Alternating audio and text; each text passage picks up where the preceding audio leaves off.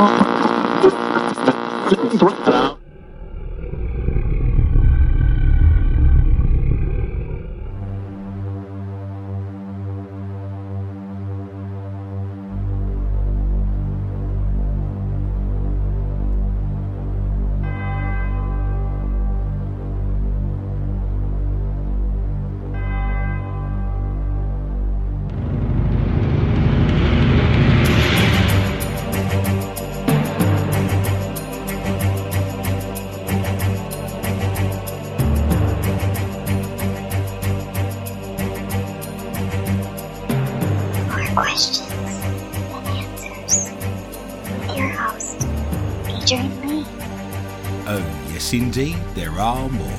questions than answers. Like, how was I supposed to know the community theatre group director was talking about walking when he asked to see me limp? Hi, America. Hello, world. My name is Adrian Lee, and I mm-hmm. am your host. Welcome to the show More Questions Than Answers, the only paranormal quiz show anywhere in the world. Each week, my guests and I will search the world's newspapers, websites, and TV shows just for you to bring you the very best in paranormal talk radio entertainment and enlightenment. We will then test each other's knowledge of the week's events of the mysterious, strange, supernatural, unusual, bizarre, and just plain weird. If you've just tuned in, especially to hear the show, then I admire your taste. If you've just tuned in by accident, then I admire your luck. I am huddled under my quilt with a large flashlight and a nice cup of tea with tonight's guests, somewhere in the barren wildernesses of the Midwest Plains, with the sound of my elderly mother snoring distantly from the room next door. So snuggle under your covers, turn out your lights, and hold on tight. The rules are very simple. Points will be awarded randomly for being interesting or for making me laugh or shiver in horror. Extra points will be available for shock and awe value. To help me control my rowdy panel of recidivists and reprobates, I will employ what I have called the inappropriate bell. An example of this would be. The panel have no idea what's coming, and I have no idea what stories they have for tonight's show. So let me introduce my guests. Firstly, the mysterious and effervescent Heather Morris. She's been a paranormal investigator for many years with our own team called Hellhound Investigations and does all of her best work in the shadows. She is now one of the leading audio and EVP experts with the International Paranormal Society and brings her knowledge and research skills to tonight's show. Heather realised this week that it's been such a cold winter, the squirrels are collecting more nuts than usual. Three of her family members disappeared last week. Welcome to the show, Heather. I also wish to introduce the man crazy, Michelle Corey. Michelle was born and raised in Mora, Minnesota, and has a keen and avid interest in all things paranormal. Michelle will not sleep until she finds a cure for her insomnia. Oh, Welcome to the show, Michelle. Thank you. This is Series 2, Episode 104.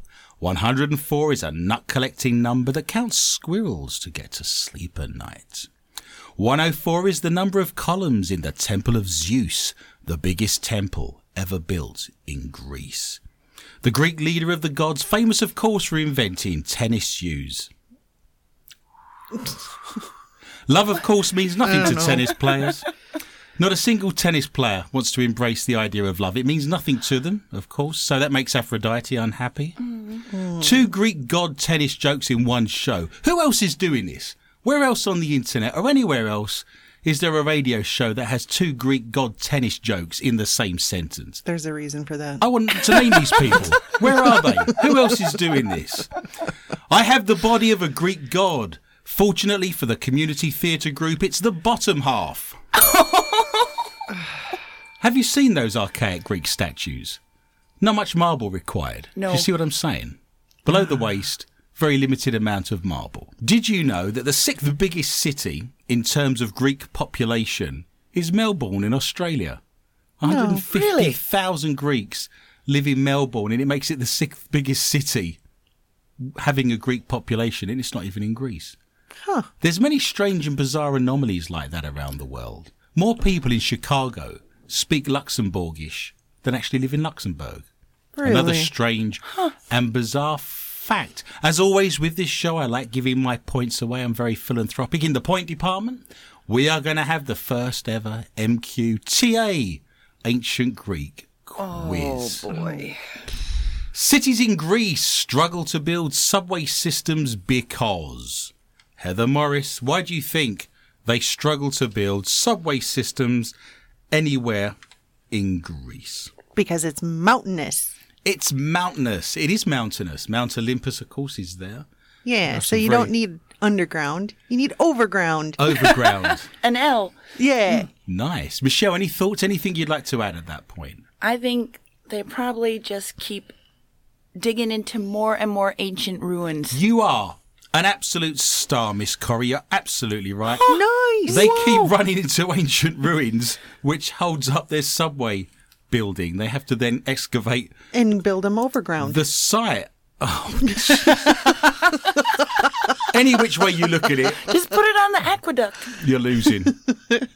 Throwing what at someone is a sign that you love them in ancient Greek culture, and I will give you a clue it's a food stuff. If you love someone, if you want to show them a sign, Yogurt. yogurt. I like that. I wouldn't want to be your love. Throwing yogurt. It's not yogurt. Oh, we'll be, we're only five minutes in. We'll be taken off air. You're minding your own business. You're in the park. Bunch of flowers, box of chocolates. No, there you go. Get some Greek yogurt on your sweetheart. I love you. See, it's a sign of my affection. You're sticking with yogurt, are you? An olive. An olive, one olive Give my love an olive. through a blowpipe. Ow! Oh no! I was only doing me shoelaces up. Michelle Corrie, you're on fire. Couscous. Throwing couscous. Are It we is in close? fact an apple. I was close. Oh, If it was you, I'd throw a candy apple, or at least maybe a gallon of juice. Something that's got a oh. bit of weight behind it. No points to be had, I'm afraid. Hmm. In ancient Greece, only men with large watts were considered for leadership positions or authority. Feet. Large feet, you were given the job of being the president. What, what do you think there, Michelle? beards. beards. It is beer bellies. If you had a large belly, that was considered to be a fabulous and wondrous thing. And you were given no doing secret messages behind my back, the two of you. I'm laughing all the way through my intro and I'm trying to read it out because these two are dancing around like mad people in the background. Pantomime. Doing Yes. action. It's certainly a pantomime. It's Patty's Day. It's coming up. It's imminent. We do have a St. Patrick's Day quiz. You're on oh. fire. Very psychic, you see. 104 was the number of guns on Admiral Horatio Nelson's flagship HMS Victory, the English naval leader who defeated the French and Spanish forces at the Battle of Trafalgar during the Napoleonic Wars, and whose statue adorns the top of Nelson's column in Trafalgar Square in the middle of London. And he is one of the sole reasons I am currently not speaking French right now, so we have many things to mm. thank him for. He got voted the third most influential Brit of all time after Churchill and Brunel, the famous engineer. I know it's a cliche and a faux pas to say that I'm glad I don't want to speak French, but I get a sense of deja vu when I tell jokes in this genre. There are 104 keys on a standard Windows keyboard. My dad does not need typing lessons, just fat finger surgery. Very common. So for points, what is the capital of Texas? Miss Morris. Dallas. Austin. It's T. This is a typing quiz. Oh, come on. No points to be had. The capital of Texas is, of course, T. Now, each week, I like to read out your mailbag, your Mailbag. messages, No. all of your letters of support. Anytime you wish to write to us, you can do so if you go to our Facebook site. More questions and answers with Adrian Lee. There's lots of fun, lots of quizzes, mm-hmm. lots of banter and chat and jokes on there for you. Michael this week in New Jersey simply posted, Love your show. That's very kind of you, Michael. Jeff in Milwaukee is a regular listener to the show, sent us a great selfie of himself enjoying the show Very nice. with a nice ice cold glass of beer. Robin has posted it's Friday. Ding, ding, ding. Hi, Robin. There you go. Yes, it is. Thank you for that. I always need reminding what day of the week we're in. She also posted under one of my pictures, who would believe this is the same man that acts so silly on his radio show? When I first heard the show, I imagined he was a skinny, bald man bent over and a total nerd. She was mostly right. You have minus five, Miss Morris. How's that? Oh. Have, how'd you like those olives? I said mostly. Mostly. That's why you got minus five and not minus ten. Do try and keep up. Michelle, our regular listener in New York, posted, loved the 100th show. Oh, and by the way, I've got 16 feet of snow here at the moment, and we're getting more soon. Can I have two points for living up here? Yes, you may. Michelle in New York is currently tied with Michelle in the studio on two points Yay, Michelle. each. Jerry says, Love your sense of humour. You and the girls always get me laughing out loud. Again, if you wish to talk to us, if you wish to give us messages of support, you're more than welcome to do so. I love reading out all over the world, wherever you are listening to the show. You can go to our Facebook site, More Questions Than Answers, with Adrian Lee. All of tonight's stories and much, much more are there for you in glorious Technicolor. All of the videos, all of the photographs, all of the banter, the chats, the jokes, all the fun and interesting things are there, and you can message us as well, of course. We have archives if you go to soundcloud.com and search for MQ. TA Radio, all of our shows for the last three and a half years are there, and we currently have over 70,000 individual listens on that particular platform. If you're listening now on any of our archives, why not write us a small review saying we're doing a decent job and you love listening to us? We always like to hear what you think and your opinions. Perhaps give us a little smiley face. I think if you're listening on SoundCloud, there's a little orange love heart now in the bottom left hand corner, and you can press the love heart and give us a like. And remember, we do an extra 20 to 25 minutes of the show when we go off air at the top of the hour in a round called Not For Your Mother. They're the stories from around the world this week that we can't read out live on air, especially if your mother's listening to the show. But that's there for you as well. We're also available on iTunes. You can leave us a nice review if you're listening on iTunes, Stitcher, and TuneIn Radio. You can visit our Twitter account at Adrian underscore Lee underscore tips. That's TIPS. We currently have 93,000 followers on there. And you can catch us first on the Dark Matter Digital Network.com at 8 p.m. Central Time every Friday night.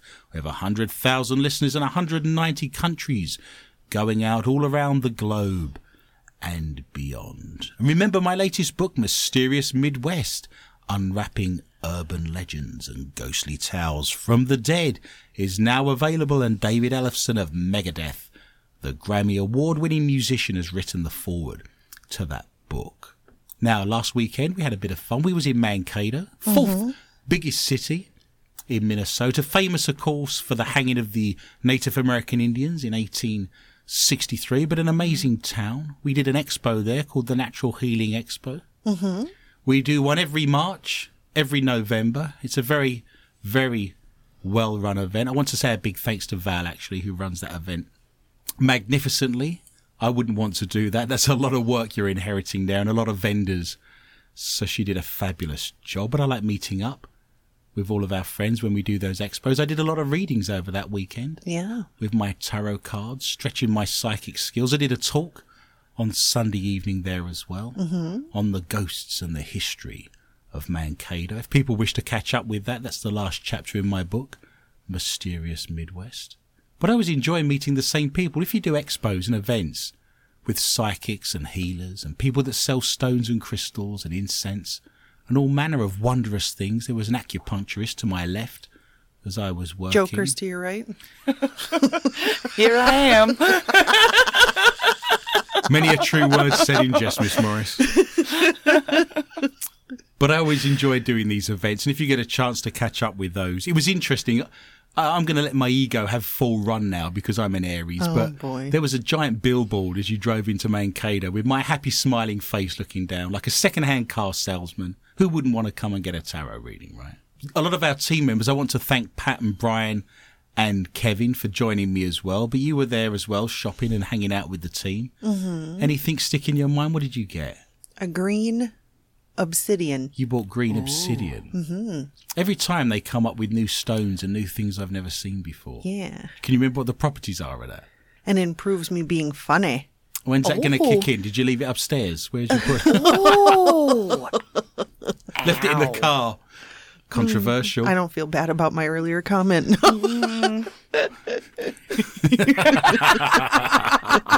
I see where we're going. If people get a chance, that is a fabulous expo. That's the Natural Healing Expo. You can go to naturalhealingexpo.com and see all of the details for the next show and all of the photographs of us working there. But I appreciate that. That's a fabulous expo. And I like Mankato. That's a nice town. It's got a fabulous old part of the town on riverfront there. There's a tattoo shop and coffee shops. There's a tea shop. And you don't find many of these. And I almost feel like it's Cheers. Do you remember when they go into the bar and the drink's waiting for them? Mm-hmm. I go in there now and the woman's already reaching for the jar of breakfast Assam, black tea. nice. She knows my drink. Makes me very happy. Now, this weekend, of course, is St. Patrick's Day. I Erin thought Cobra. We would have a St. Patrick's Day more questions and answers quiz. Now, I find it very odd as a foreigner to be in a country where you would celebrate someone else's patron saint. Uh, straight off the bat, we have St. George's Day. We celebrate that in April. The Scots, of course, have St. Andrew's Day. There's St. David's Day for the Welsh. I find it very strange that America celebrates a foreign country's patron saint because in England we would not be celebrating St Patrick's Day. If I went into an Irish pub in London, there is a lot of history between the Irish and the English. It could go either way, Right. whether I was embraced and celebrated or whether I'd be laying in the gutter outside the pub at some point picking up my teeth. True. So you have to be careful. Mm-hmm. I find it very odd that this country would celebrate someone else's patron saint. So, first question should be easy enough. Who's the patron saint of your country? Who's the patron saint of America? Hmm, no idea. I find that very strange. We have one? You do. See, I find this odd that you don't celebrate your own country, but you celebrate someone else's. It is Saint Mary, the Mother of Christ, is your patron saint. oh, I let did us not know that. Do you want to? I can tell you what day it is. The foreigner can tell the Americans what day that is if you're interested. May 10th. Have a guess. I'd say something in May is my It guess. is. You're close. It's December the 12th. Oh, well then. But yes, your oh. your patron saint is Saint Mary. I don't understand why you don't have a St Mary's Day over here. Why don't you celebrate? I find it odd. You would 'Cause it's celebrate. boring. Probably can't drink and Yeah. Fornicate. yeah. to be honest, it's only since 1970 that St Patrick's Day has allowed anybody to drink alcohol. In Ireland, alcohol was banned on St Patrick's Oh, it's Day. It was a very religious festival. I've been in Ireland for a few St. Patrick's Day, and it is a church holiday. Absolutely. Not Yeah. so much anymore Not so it's much. got. anymore. Mm-hmm. This is true. So, an easy one to start with then. Where was St Patrick born and where was he from? Simple enough. Miss Morris. England. He was English. I believe he was Welsh, but I'm willing to look that up. I really do philanthropically want to give you a mm-hmm. lot of points, but Miss Morris is on minus five at the moment. I cannot give them away. It's very strange. Mm. Now, Dripsey, which is a small town in County Cork, has the shortest St Patrick's Day parade. I'd like you to tell me how many feet it is. Three. Three feet. It's a yard. Yes. It's a yard It's of for parade. leprechauns. It's a leprechaun's yard. By the way, while I was researching this quiz, you cannot get a female leprechaun. They do not exist. So I just thought I'd share that with you. They're very Yes, they gender do. specific. If you're going to, oh no, oh here we go. You see the malice? Do you see the glint in her eye? It should have had an Heather olive. wants to fight. I know. There was almost an olive in a blowpipe coming my way. Things you never thought you'd ever say on the radio. You seem very definitive in your answer. Mm-hmm. Why? Why do uh, you think that? Because of Darby O'Gill and the Little People. So don't let thousands of years of history and tradition and urban legends stand in the way. You quote me. I don't even know what that is. It's some sort of trite, some sort of trite TV show. I'm guessing that I hadn't No, previously been aware of. it's a movie and It's a it's a movie. classic. Oh, and you're basing your answer on that. So you're going with three feet for the shortest parade in the whole of Ireland. Yes, it's for leprechauns. Michelle, closest one wins the points. Six feet. Well, I begrudgingly give them to you because you are closer. It's 77 feet in actuality. 77 feet. How do they Does know? anyone want to guess why it's 77 feet, the shortest parade? There is a reason. And when I tell it to you, you'll think, ah, I understand. Because that's The all distance- the bigger the- the, main street is. Distance between. Pubs. Oh, Michelle Corey. Oh. Have you been taking special pills or something? Mm, yes. It is. There's two Brain pubs. pills. Two, do you want to give Heather some? Oh, She Heather could, doesn't need any. she Yeah. could get it through osmosis. Just by sitting next to you. You're right. It's the distance between the two pubs in the village is 77 feet. Last question in the St. Patrick's Day quiz, and it seems to have gone on forever. Corned beef has nothing to do with corn. Do you know why? It's called corned beef. Any suggestions or thoughts? because it sits in a vat of brine for a while. And what's that got to do with corn? Um, not sure. Michelle, you're on fire. Well, it sounds better than pickled brisket, but Oh, you say that, but if I was to show you some pickled brisket, I'd run. It's to do with the way it's cured in salt because the salt pieces originally look like corn kernels. So finally, I feel Heather got that one. I'm going to squeeze in one more question. I think I'm going to ignore you. I think there's points to be had still in this. I'm going to squeeze in one more on our first ever St Patrick's Day celebration quiz. Mm-hmm. The first ever St Patrick's Day celebration actually took place in America. It was in Boston, would you believe? Mm-hmm. Okay. Mm-hmm. I'd like to know what year it was. Closest one wins. I will tell you it was the 18th century. Starts with A year. It starts with 17. How's that? If that helps you, 1789. 1789. I'm going to guess 1760. You are the closest again. You are now on six points. It was 1737, the first ah, ever St. I Patrick's go Day a little earlier, but celebration took place in Boston. At the end of our intro, I'm yet to score. Heather's on minus five. Michelle in the studio has scored six because she's been eating her brain pills. Yep. And Michelle and I lived in Ireland. New York is currently snowed in and trying to beat off olives that are making her way to her front door. This is the first round. It is the round of ghosts and hauntings. Eerie video claims to show a ghost attack as a boy walks through a forest. Filmed in India, the spooky clip shows the child fall over as he's been knocked over by someone or something. To make matters even creepier, a ghostly figure can be seen lunging towards the boy, sending him crashing into the dirt bank on his impact. He takes a few steps on the camera and he falls to the side. After the attack, the boy quickly stands up and sprints off down the path without so much as a look back at his supernatural assailant. The video, which was shared on YouTube, was allegedly filmed on CCTV camera, which had been set up to track the local wildlife. Nobody knows for sure what sent the boy crashing to the ground, but the uploader describes the ghostly attack as a black shaped entity. By the way, when they set up CCTV cameras to capture the local wildlife, that'd be a tiger or an elephant. Not us. We're not talking squirrels, the MQTA team, Oh. badgers. I mean, we're talking proper wildlife. I mean, proper wildlife.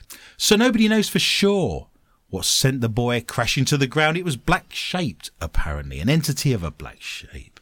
However, not everyone is convinced that the boy was really attacked by a ghost, with some viewers describing the footage as fake. Fake or real, embrace the black shaped entity or turn on the bedroom light. Decide for yourself and visit our Facebook site. More questions than answers. With Adrian Lee, I shall give myself two points. Those of you that are audially aware are not redundant in the hearing department will have noticed the resplendent new chime and peal of my new bell, given to me last week by a very kind listener who listened on our show where I said, Oh no, I've broken my bell. And to be fair, it's the sixth or seventh one in a row. They just don't make bells like they used to. But I have in front of me in the studio lights a brand new bell given to me by one of our listeners based on the fact that last week my bell went to that bell heaven never to return. And uh, that's very kind of her. I appreciate that. What have you got for me tonight, Miss Morris, in the round of ghosts and hauntings? Well, is Katy Perry a witch? yes. Yes. Michelle, what have you got for me tonight? she put a spell on Russell Brand.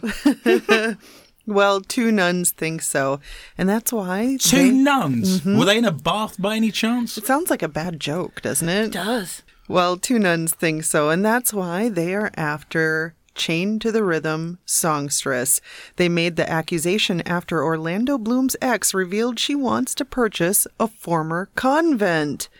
Two nuns identified as 86 year old Rose Catherine Holzman and 78 year old Rita Callahan reportedly asked for help That must from be Irish. Double. you, do you know the Callahan oh, O'Callahans? Well, they oh, reportedly Jeez. they reportedly asked for help from Pope Francis's personal lawyer to counter Perry's plan of buying the former convent where they formerly lived. So they didn't want it. Yeah, I know. So Holzman and Callahan were backed by the Order of the Immaculate Heart of the Blessed Virgin Mary in her effort to stop Perry's plan from coming to fruition. I do not like uh, Katy Perry's lifestyle, Callahan Do you know, I couldn't, said. even, I couldn't even pick a continent there. We skip, I couldn't even pick a continent. Have a guess, Michelle. Go on, what are we going with? Africa, Asia, Europe? What are you thinking? I like Croatia. Croatia, okay. Not a continent, but I'm happy to go with it. I have a lot of the things from the internet to show the archdiocese what Still not there. kind of woman she was. Some of the things she does are disgusting. I'm speechless. I'm just. My brain's going. I've been to 32 countries and I just haven't got any working knowledge. I just. Callahan also detailed how Perry actually showed the nun her wrist tattoo of Jesus' name Oh, when they first met say each other. wrist. Showing me a cross. You're not buying this convent. She also pointed out Perry's petty plan of purchasing the $14.5 million property was just so she could use its garden for meditation and drinking green tea. That's an awful expensive meditation garden and Yeah. tea She must really like patio. green tea. A lot. So Callahan Hanahan also called out Perry for the latter's involvement with witchcraft since she visited Salem, Massachusetts for the Salem Witch Walk back in 2014. I'm sorry, but I am just not into witchcraft. I am just not into people who are into witchcraft. It disturbs me. It certainly disturbs me. And that's it. Are you going with the country or are you just going to leave that open ended? If anyone wants to write in right now on our Facebook site, more questions and answers, and give me any indication which continent they think that's from, we would be more than happy to accommodate you with those comments. I worked as a school teacher. In a convent? Well, I did, yes. My first teaching practice was in Was it a habit? Oh. Don't encourage her. You're an enabler over there, laughing away with copious amounts of snot and dribble. snot and dribble, attorney to the stars. It's true. I did work in a convent. My first teaching practice. I told you the story, didn't I? Where I am doing some photocopying in a little Yes. office, and the nun comes in, and it's pitch black in there because the light was shining through the blinds. And she said, "Can you pull the blinds? I can't see what I'm doing." She's wearing the full habit. I pulled the blinds. It went pitch black because you know it goes from bright light to dark, and your eyes have to adjust. And it was very mm-hmm. embarrassing. I'm in a small room with a nun, pitch black. In the dark. I know, and I said, "Oh, this is romantic." Mm. She said, "If it's romance you want, you've come to the wrong place." True enough. But I did. Yes, my first teaching practice was in an all-girls Catholic convent, Ursuline convent school in East London, in Forest Gate. You can look it up; it's still there. That's where I learned to be a teacher. And debauchery. There was not much debauchery going on, I can assure you, sir. I shall give you points for being fun and informative. You're now up to the heady heights of minus eight olives. A cat with psychic powers has been sold to a well groomed witch for $80,000, according to its former owner. Russian Dmitri says Tabby, Charles Utkins, what a great name for a oh cat, which he inherited from his aunt, could escape from locked rooms, read his mind, and even plant thoughts in his head. Charles Atkins. Charles? Charles Utkins, So Chuck Atkins? Chuck Atkins. He's a baseball player for the Yankees. I believe. Do you remember those days when cats were called things like Fluffy or Mr. Spots or Mr. Paws or something along those lines? Not really, no. Charles Atkins. I want a. I, I want a cat called Chuck Atkins. it even made him crave fish and sausages, which he previously hated. What? And he would feel the urge to get up in the middle of the night And puke? and go and buy them. Pee in the litter box. Oh, God. Can you imagine waking up from a dream? You're sleepwalking and you wake up and you're halfway through a squat in a litter box. You'd have to assess where your life was going at that point. Go and buy a sausage. This is your cat, Chuck Atkins, and you will obey. Be one with the sausage.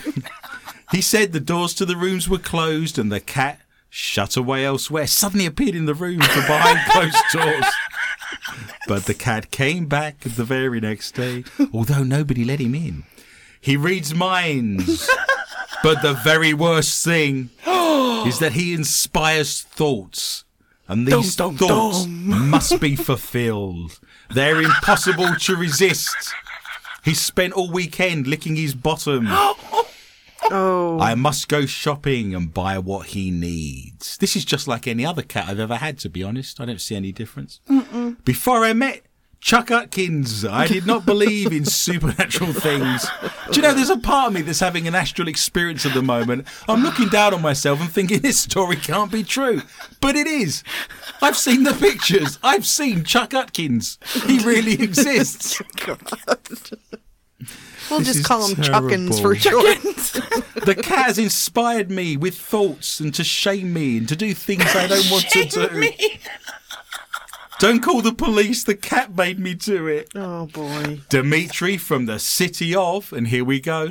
Oh no. Blagoveshchensk says the cat put a strain on his marriage, and his wife felt uneasy around the mind reading cat. But the cat got the cream after a glamorous clairvoyant, a very groomed witch who lived over 2,000 miles away, heard about the cat and offered to buy it, paying the couple $80,000.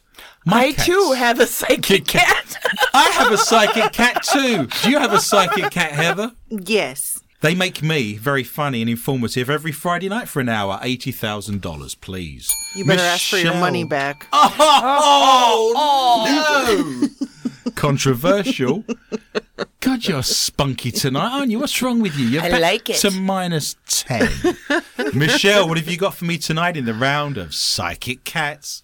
A couple were stunned when they spotted the ghost of a man and his dog during a nighttime stroll through a spooky churchyard. Stacy Bresnan and her boyfriend Lee Stammers had just climbed the 199 steps to the Church of St. Mary in Whitby when they saw the haunting apparition. The pair had been hunting for the graves of two people who were born and died on the same day when Stacy, 37, said she was blown away by the striking shape. Whitby's very paranormal, of course. Little fishing village up there on the east coast of Britain, up on the North Sea. Hmm. Whitby, of course, was where Dracula landed. Hmm. Do you know when he encased Yes. himself in a coffin with soil from Transylvania in the ship docked? Yeah, that's where he came into Britain, was Whitby. Hmm. They have a Dracula museum. Cool. It's a fabulous place to be. Oh, we need to go put that there. on the list. Yeah, mm-hmm. we'll take a road trip. A very wet road trip. Let's land first and then take a road trip. There you go. Perfect. And when she looked further, she spotted a dog sitting to his right beneath the frame of a church door. Stacy from Seaham, Durham, said we'd just been for a pint, but I wasn't that drunk that I was seeing things. I'm forever taking pictures and usually they're of nothing much, but straight away I turned to Lee and said, Look at that man there. It was one of those moments when you're glad someone else is there to see it with you, so you know you're not going mad. As Adrian said, the spooky church was used as a setting in the Dracula novels and has a reputation for being a hot spot for ghostly sightings. She continued, It's not often you see something like this before you've taken a picture. Normally you notice the little weird things afterwards. But with this one, I knew it was something special. Lee was a little bit freaked out by it. Stacy said they're regular visitors to the churchyard, but they've never been as spooked as they were that night. She added, I must have thousands of pictures on my phone, but nothing as incredible as this. You can see his arms, his jacket, his face, and his eyes. I was speechless. The same with the dog. Very vivid eyes and ears. I wished I'd taken more pictures now because it was really freaky. The light comes across from this old flashlight and it's really moody. I have one more story for myself in the round of ghosts and hauntings. Amy Childs reveals she's expecting a baby girl and was so shocked she walked out of the room after a psychic told her she was having a boy. She should have asked a cat, she'd have got a better prediction. What does Chuck say, girl or boy? He's got a little paw and he's putting it on your belly. He says girl. The former Towie star has finally confirmed the baby's sex and revealed she was previously convinced a son was on the way. She found out the sex at 13 weeks, but it came as a massive shock because a psychic had told her the baby was a boy. You've got a 50% chance, haven't you? Well, yeah. Not you. Not me. I am terrible. I can see all things. I can tell you that your great auntie Barbara knitted for you a scarf that was red in 1976 and you found it in your attic this week and you was going to throw it away and she doesn't want to throw it away. She wants you to keep it, makes her unhappy. I can tell you that you've buried with your granddad who's here in spirit a time capsule in the corner of the barn with a spade back in 1982. I can tell you all manner of wondrous things. I have no clue. Cannot do the sex of babies. I've got a strike rate that if I get the next four right in a row, I'm hitting at 50%. That's true. If I say it's a girl, it's going to be a boy. If I say a boy, it's going to be a girl. I have no clue. I have blindness. I'm dyslexic in this area. You You'd be better off asking a monkey and putting two cards in front of it with the G and a B on. That's what do you true. think mine is? I think yours is an immaculate contraption. It's a monkey. It's a monkey. wow. It's a Friday night out you had at the zoo, wasn't it? Holy- Yeah. She can't go back. There we go. Amy told OK Magazine, I think I'm still in shock. Instinct told me it was going to be a boy. A psychic told me I was going to have a boy. I even ordered a boy baby bag because I was so convinced, but it's a girl. I'm now 33 weeks and I still can't believe it. I suggest you get a different psychic. she added, I was in so much shock. I walked out of the room and didn't even say goodbye to the nurse. I can't be too critical, can I, in that area? Nope. This is an area I don't do very well at, I admit it. There's things in life I do very well, and I will shout about those from the rooftops, and there's things in life that I do appallingly badly, and I keep quiet about those things. Miss Morris, you wanted to squeeze one more in, and you need the point, you're on minus 10. The world's most haunted object is mine now. Mm.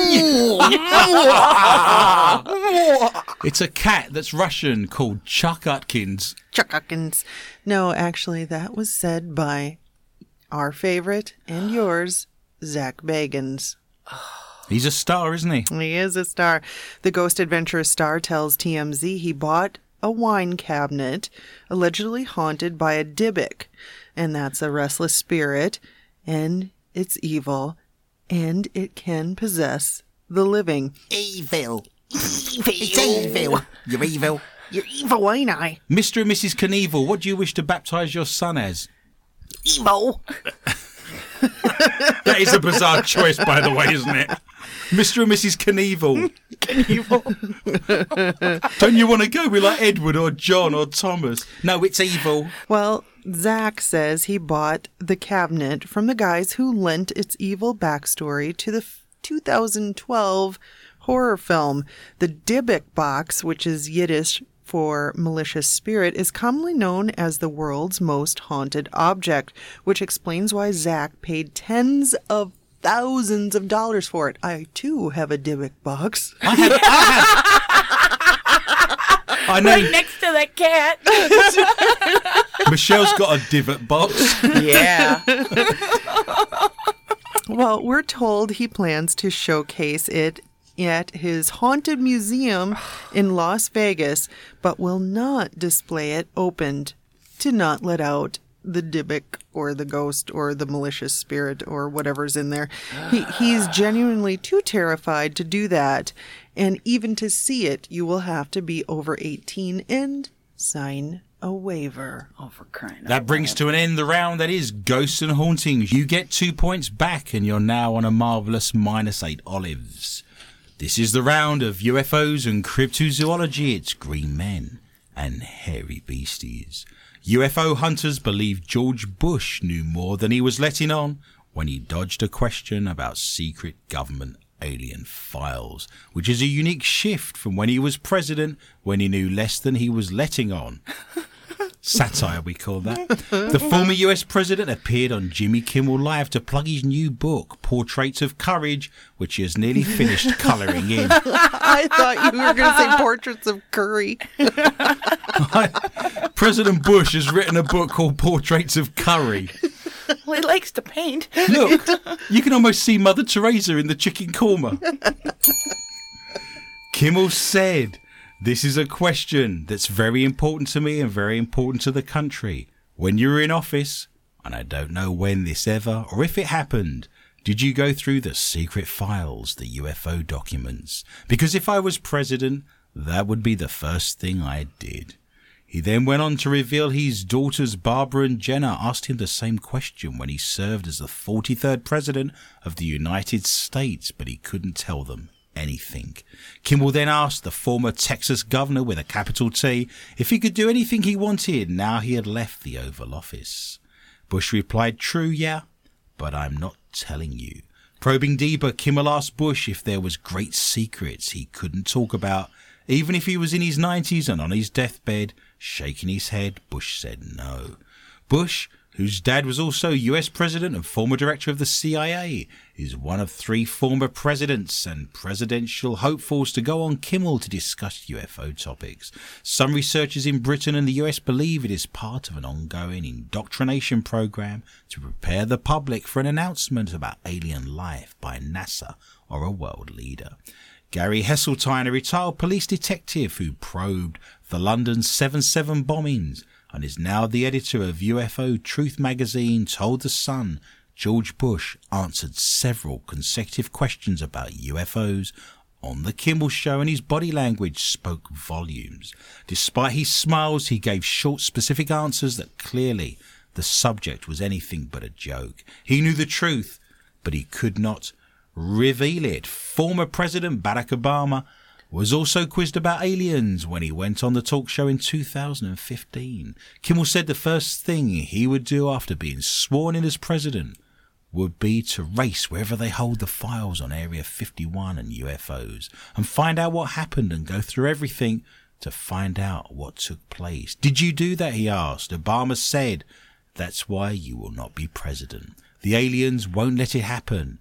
You'll reveal all their secrets. They exercise strict control over us. I can't reveal anything. Hillary Clinton, while campaigning to be president last year, was asked about UFOs in Area 51 on the show in March. It followed an appearance by her husband Bill on the same show in 2014 when he confirmed he looked into top secret Nevada Air Base and the famous Roswell incident of July 1947. However, he never found files confirming the existence of extraterrestrials, but said he would tell the public if he did. Hillary vowed to launch a probe if she made it to the White House last November, but she was beaten by Republican Donald Trump. Poor choice of words in launching a probe. I would suggest there's much, much more to read in that article about presidents and UFOs. If you wish to go to our Facebook site, More Questions and Answers with Adrian Lee, you can read everything there for you. I shall give myself two points for being informative. Heather Morris, what have you got for me tonight in the round of UFOs and cryptozoology? Well, people online have to do some looking because the first photos of radioactive wild boars roaming Fukushima's nuclear wastelands are coming up as they are culling the herds Holy crap. for actually attacking people. Radioactive sausages. Radioactive wild boars. If you made a sausage from that and Chuck Atkins. Hogzera. It's Godzilla. Hog, Hogzera. Hogzera. Hogzera. I still think that Fukushima sounds like something your granddad would say when he stubs his toe on the table or treads on a Lego brick. Fukushima. No, no. Only my granddad. That's Fair true. play. We've all heard the crazy stories about radioactive boar roaming the nuclear wastelands of Fukushima. Actually, Fukushima. actually, I haven't heard that. No, but I now I know. Now I have to worry about something else. yes, that and Godzilla. Well, no one has actually ever seen pictures of these creatures, at least until now. Unless it gets dark and you can see them glowing in the woods in the background. That's true. Mm-hmm. That's true. There have been many obvious dangers faced by Japan in the wake of the disaster, but one of the most unexpected has also proved to be one of the most fascinating. While the exclusion zone was set up with the surrounding town's population evacuated to a safe distance, hundreds of wild boars, which have been known to attack people when enraged, descended from surrounding hills and forests into the deserted streets. Hundreds. Now, they actually roam the empty streets and overground gardens of Japan's deserted seaside town of Namie, foraging for food. Sure. Oh, but he- radioactive. I don't Imagine know. what their babies are going to look like. they probably have like five heads Yeah. and stuff. However, the people of Namie are scheduled to return to the town, believe it or not, Oh, at the end of the month, which means the bloody tooth interlopers have to be cleared. It's not really clear now which is the master of the town, the people or the wild boars. Glowing in the night. That's true. There's something very dark and very earthy, isn't there?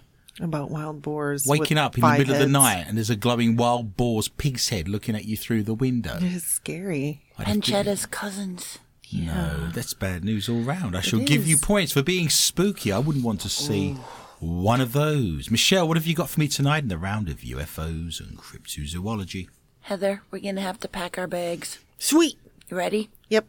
The U.S. based hybrid children community is trying to recruit more parent breeders. Parent breeders. Yep. What are we breeding? In a Parents? bid to evolve the human race into a new subspecies which will take over Earth when the children currently conveniently housed on giant spaceships return to our planet So you're having shenanigans with, with an alien. aliens. What are you hoping for? A green one or a white one? There'd be some questions asked, wouldn't there? There would be. Women in the group, who include young, glamorous 20 somethings, even claim mating with the reptile like lizard was the best sex that they have ever experienced. I'm going to say Really? that's dry and rough Oh. more than anything.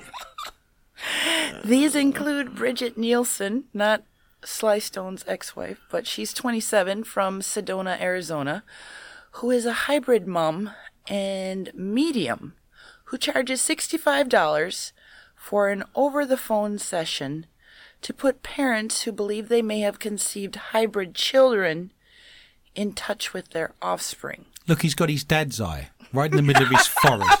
He's got his dad's tail. His mother's tentacles. Describing sex with a lizard being on a spaceship, she said, It was great. It was an incredible, super primal, super raw, super primal. She is a bit of a wordsmith experience. Hmm, super.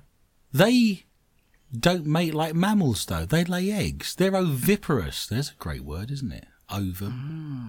viper, oviparous. They lay eggs. They're egg-laying reptiles. Not these ones. They're not. So hmm. they have the exterior of a lizard, but have the working parts that would inseminate a mammal. Like a minotaur. Is that Yes, but that doesn't exist, does it? Unfortunately. what?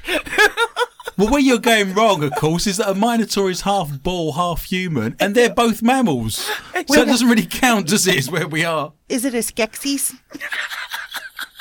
That's the dark crystal, isn't it?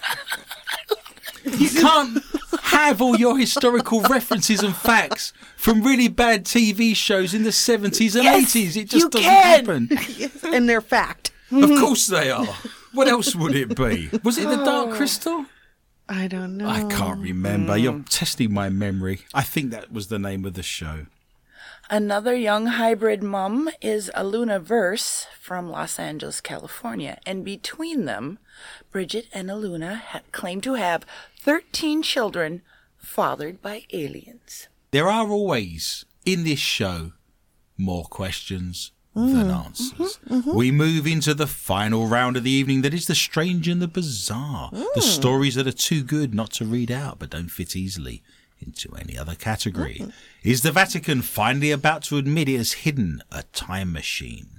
The TARDIS. Shock claims. Do you think the Vatican has a TARDIS to you? Yes. I see where we're going. Shock claims have emerged saying that the Vatican shared secret time travel technology with the CIA in the 1960s. And the doctor. And now British intelligence may have it too. That sounds like us, just 57 years behind. We'll get there eventually. Oh, Or was it just the flick of a switch and it took seconds?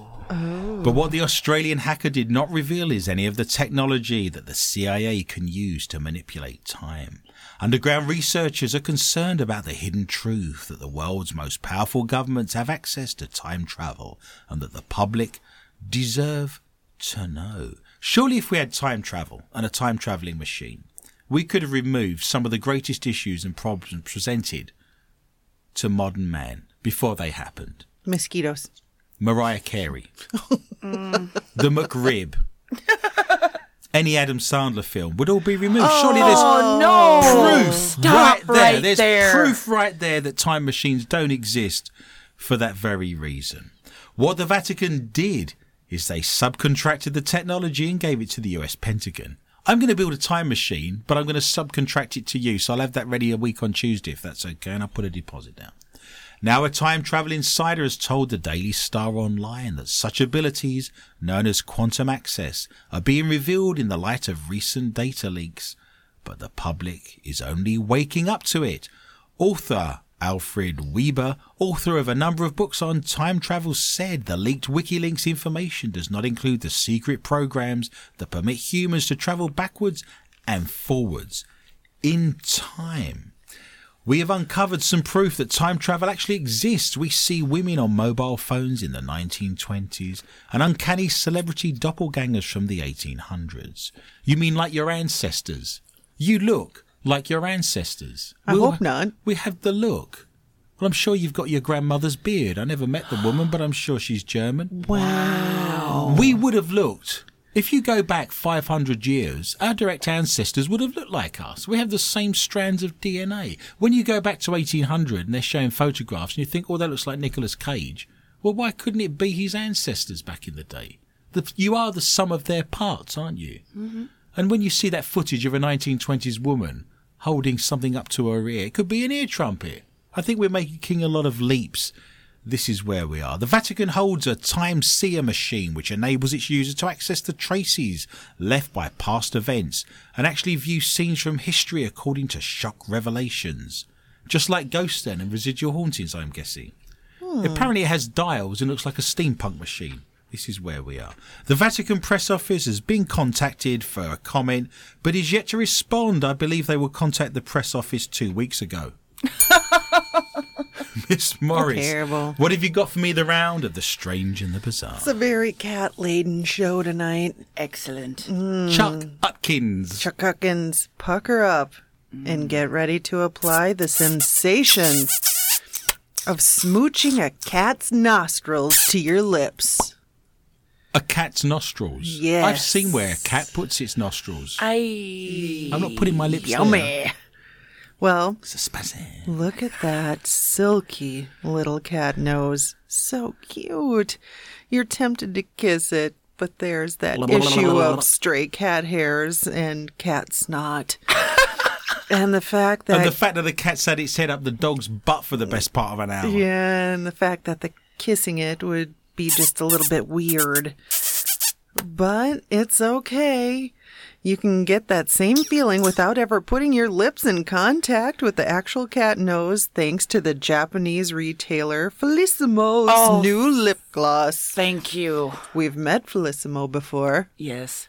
and I shall tell you why. You get all your Christmas presents from there. Mm, Yes, the lip gloss description translates to It's like I have kissed a cat's nose pleasantly cool. That's Japanese, is it? We're going with Japanese, are we? oh, yes. Oh, I see it. You yeah, yeah. I see where we're going. The lip gloss achieves this unique sensation with a steel rolling ball applicator. The lip gloss has a kitten milk scent, Oh, for God's sake. Kitten hmm. milk. which means it smells like milk meant for kittens, not milk from kittens, like I just showed you, which would be totally insane. Madness. The lip gloss is made with shea butter and comes in three different colors, but goes on transparent, thank goodness. Hmm. Felissimo's cat obsession emerged in previous years with a cat forehead scented fabric spray. Remember, you wanted some, Mr. Lee. I do. And- I like their ears. Oh, good. And a pair of, and I missed this one and I don't know why, cat attracting jeans. I'm wearing them now. Are you? Cat won't leave me alone. Oh boy. Put them all together and you can finally achieve the Grandmaster status Of mentally ill. of crazy There we go. cat people. You can buy it for 11 bucks. I'd be more concerned if you were wearing lip balm and the person you was kissing suddenly went, hmm, cat milk. That would raise a lot of questions. the bizarre and the strange. There's too much radioactive material floating around Japan. It's affecting their thinking, I tell There you. you go. I shall give you points. You're now on minus six.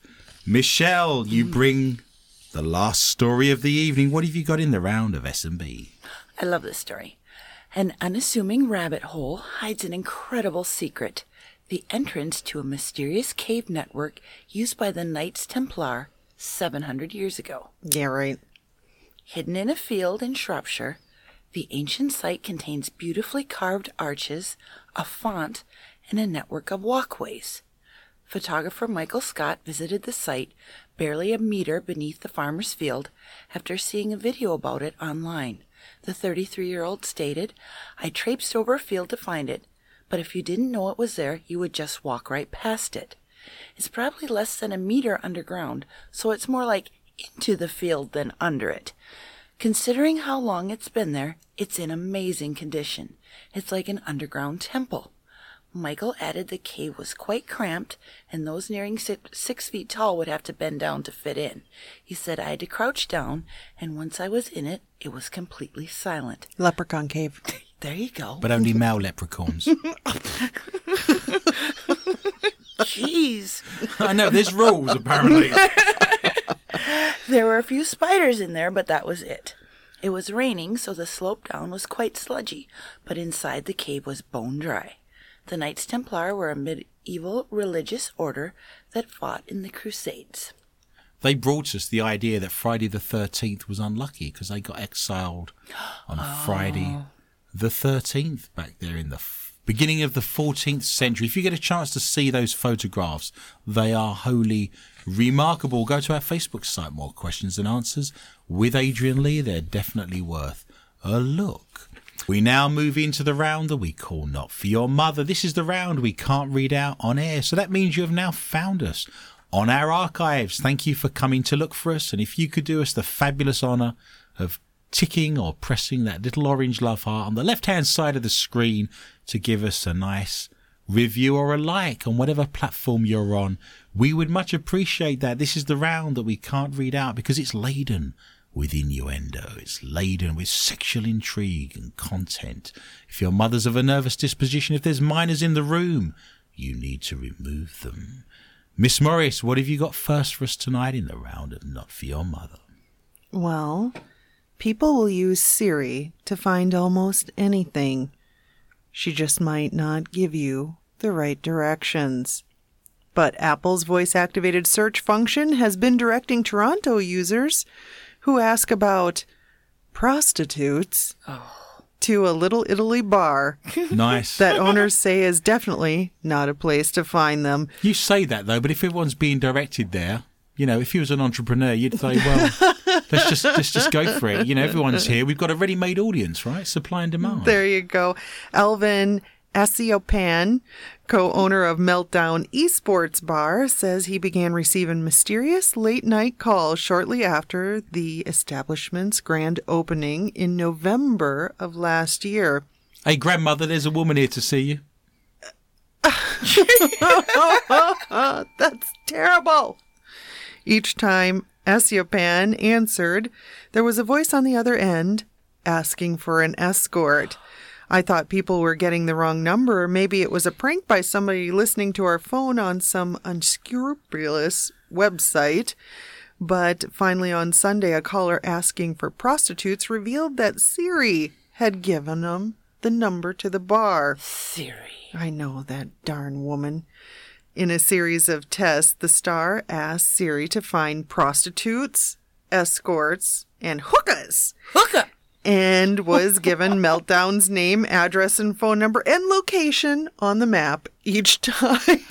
Why, I wonder? That's I, nuts. I like Well- the fact that you gave us a thesaurus of everything that a woman of the night could be called was quite remarkable. no, I think there's a few more. Hmm. But Meltdown is also called an esports bar, a place where the patrons play and watch video games and compete in tournaments. So that's probably the last place. Yes. Yeah, Escort will there's be. not I'm gonna be any interest. There's just lots of Cheetos and sore thumbs. It's what we call a dichotomy.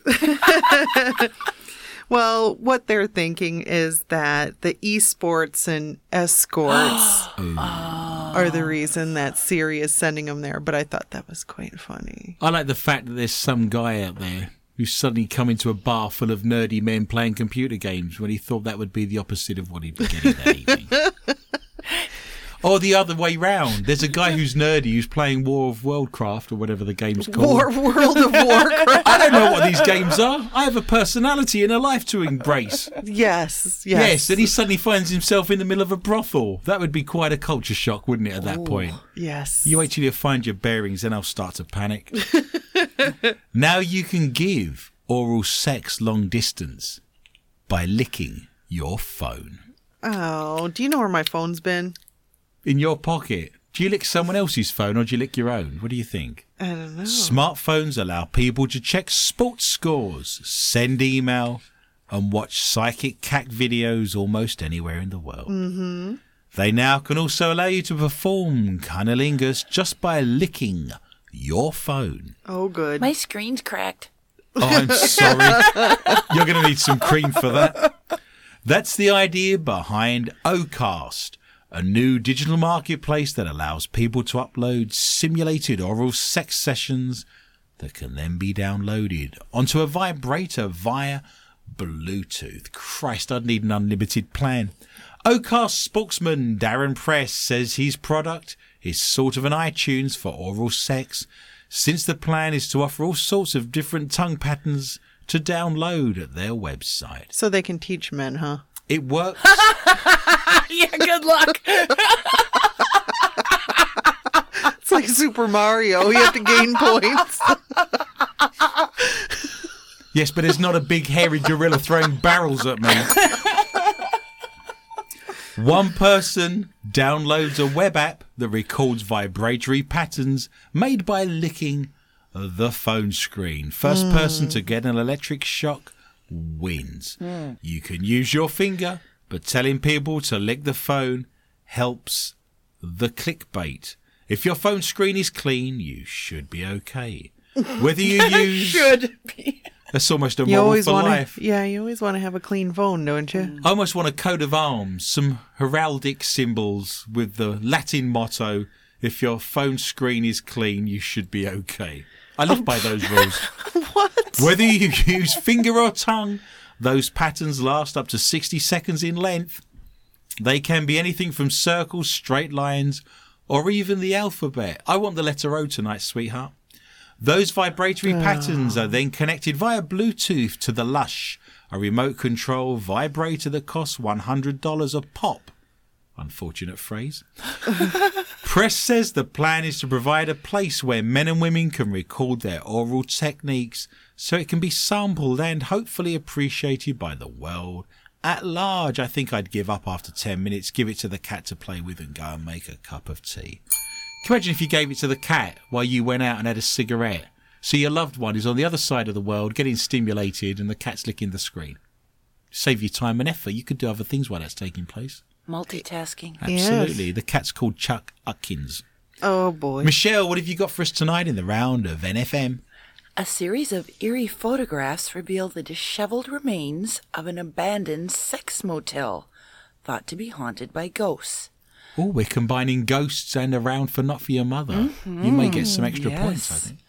Previously known as a rendezvous for secret lovers' meetings and a discreet place to hide extramarital affairs, the desolate Furin Motel in Tokyo, Japan, lies perfectly preserved. Except for the wild boars running around, a glowing green. Yeah. Guests checking into the Love Motel Hello. Hmm. Let's have a bit of how's your father in front of the fireplace there, sweetheart. Don't you dare ask about my father in front of the fireplace. A little bit of a slap and oh. tickle there. Yeah. Perhaps you could rub my groin. what is wrong with you? I've had sugar, haven't I? I've gone through two bottles of orange pop, is what's happened. and why won't you stop licking your phone? Hang on, your mother wants to talk to you as well. Guests checking into the Love Motel had their choice of 10 quirky bedrooms, each individually themed, such as the medieval suite with a full suit of armor and a carriage shaped bed. This Hey, happened. hold on a minute. Wasn't there a Fanta Suites motel? I was about to Yes. say that in mm-hmm. Minneapolis. Right. Yeah. They had fantasy suites where you could be in a spaceship or uh-huh. medieval or a caveman. Jungle. Do you know what happened? I heard once, I don't know. This is yeah. I Dungeon. It got closed down because they put cameras in there, and people were being filmed in all these positions in all these different places, and you could go on the internet, type in, and you'd see Okay, people. what do you type in? It's long gone now. I knew I saw your face before, Michelle. I could have spot your ass 50 yards away. it's true. They were filming it surreptitiously with two two-way mirrors and stuff. So you and your sweetheart would go and pretend to be cavemen for the weekend in a cave inside this hotel, for example, and the whole thing was being filmed. No. And you could go to madampp.com and it was all there for you. No. True. God's honest truth. Goodness. Yeah. Other rooms which were available to rent by the hour Oh, were nice. dressed That's always in a classy. Greek theme. Uh, we'd only have to rent it for five minutes. Go on. What's the Greek theme? Olives and hummus with a bit of yogurt. What in God's name? It said yogurt and hummers. I did. I thought you said hummus, not hummer. Hummer. Yogurt and a hummer. With olives. Great. That's your Friday night sorted. Or decorated as a traditional Japanese roikoyan. I don't know what that is. And they all came with their own dining rooms and bathrooms. That's nice. Mm-hmm. Yes, with cameras. It's Pan, important. pancam.com. It is rumored that the hotel is now inhabited by ghosts who prowl through the hotel's decaying corridors after it closed 17 years ago. Horny ghosts? Mm-hmm. Yeah, it's a good. sheet with Watch a bulge out. in it. And locals are too afraid to go into the haunted property because of the paranormal presence. Busting makes me feel good. Mm. Photographer Bob Thissen, 31, of Heerlen, Netherlands, said there is a myth that Japanese ghosts live in abandoned buildings. I think it may scare people into not entering or vandalizing this abandoned building. Stops people from going in. I think they do stray away because most locations stay untouched for many years with only natural decay. I heard that most Japanese people stay away from abandoned buildings because of ghosts or spirits. It is believed they hang around abandoned buildings. It's really different to other hotels. It was an exciting and at the same time a bit weird to explore this motel. There's a lot going on. Lots of mm-hmm. orbs, lots of knocking, lots of activity. Let's grab a K2 meter and go off for the weekend. Miss Morris, you have one last story for us tonight in the round of Not For Your Mother. I can see a gleam in your eye. I can, I love it. I can see a mischievous look in your little cheeks. With a name like Chuck Atkins. the Texas Butthole Tickling Bandit. I've seen that cartoon. The Texas butthole tickling bandit. It doesn't take any imagination to know what he does after breaking in. The TBTB. He's got TBTB written on his shirt. Ah. I was just sleeping in the fetal position. What does he tickle it? What's he tickling it with? Fortunately, he, Fortunately, he has been apprehended by the police. by the long arm of the law. Oh, No. no. Identified and What are you in for? Oh no, a lifer. Guess what's going to happen to you that night? identified and caught by police in the early hours of January 5th.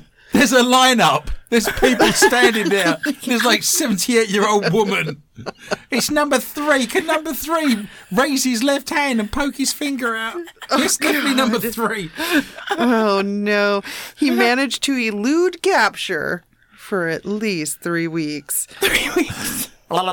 Yeah, he is given male residence, male residence. Oh, no. So you have to be worried. I'll lock the door tonight. That's right. The Texas butthole tickling bandit. Isn't that a Just western? got with- my Halloween costume. Where's John Wayne when you need him? he should be playing Chisum.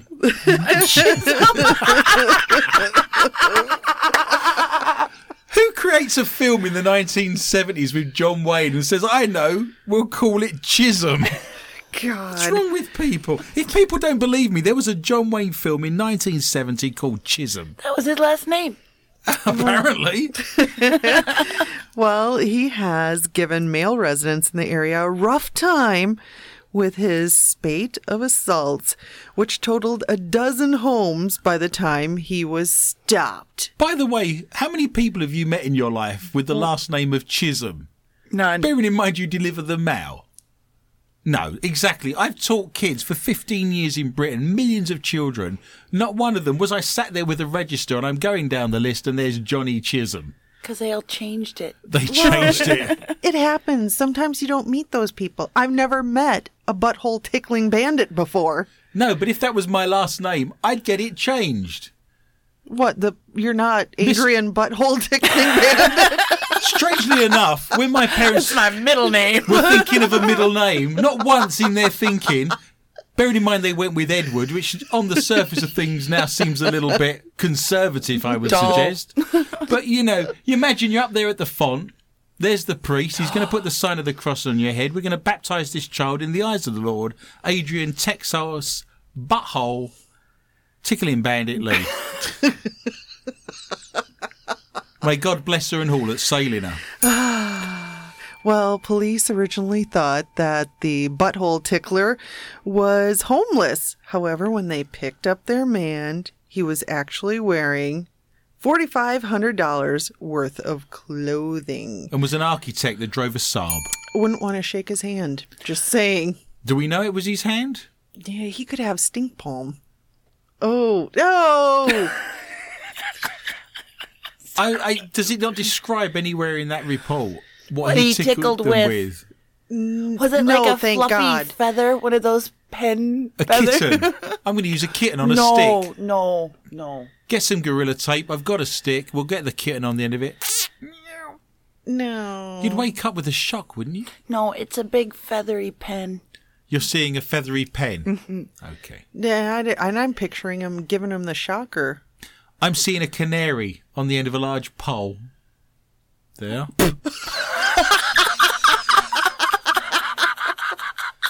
You say weird things. My apology to the Polish population. Just a little pecker then. Oh, controversial. Well, all good things come to an end. So let us look at tonight's scores. In last place with the K2 meter with a dead battery, it is Heather Morris, who managed to climb to the dizzying heights of minus six. But in resplendent first place and sharing the $33,000 IR camera is Michelle and I, we both scored six points each. If you take it from, say, Thursday to Sunday, and then I'll do Monday to Wednesday, if that sounds reasonable. Do not fear, listener. I will get the camera back next week, and we will have a whole new bunch of stories at the same time. And I would love for you to join me for a fun and informative journey through the world of the paranormal, strange, intriguing, bizarre, and weird. Please tell your friends and family about the show and feel free to contact me anytime via my Facebook site. More questions than answers with Adrian Lee. You can also join my Twitter account at Adrian underscore Lee underscore tips. And remember, we now do an extra 20 to 25 minutes of the show in a round called Not For Your Mother. If you go to our SoundCloud archives and search for MQ TA Radio, my gratitude and greatest thanks are extended to Lorna Hunter, Heather Morris, Tom Drainer, Michelle Corey, and all of the International Paranormal Society at intparanormal.net, and all of the show's sponsors, including the Lakes Area Paranormal Interest Group and MUFON of Minnesota. Remember, have yourself a fabulous St. Patrick's Day weekend, and it just remains for me to say thank you for listening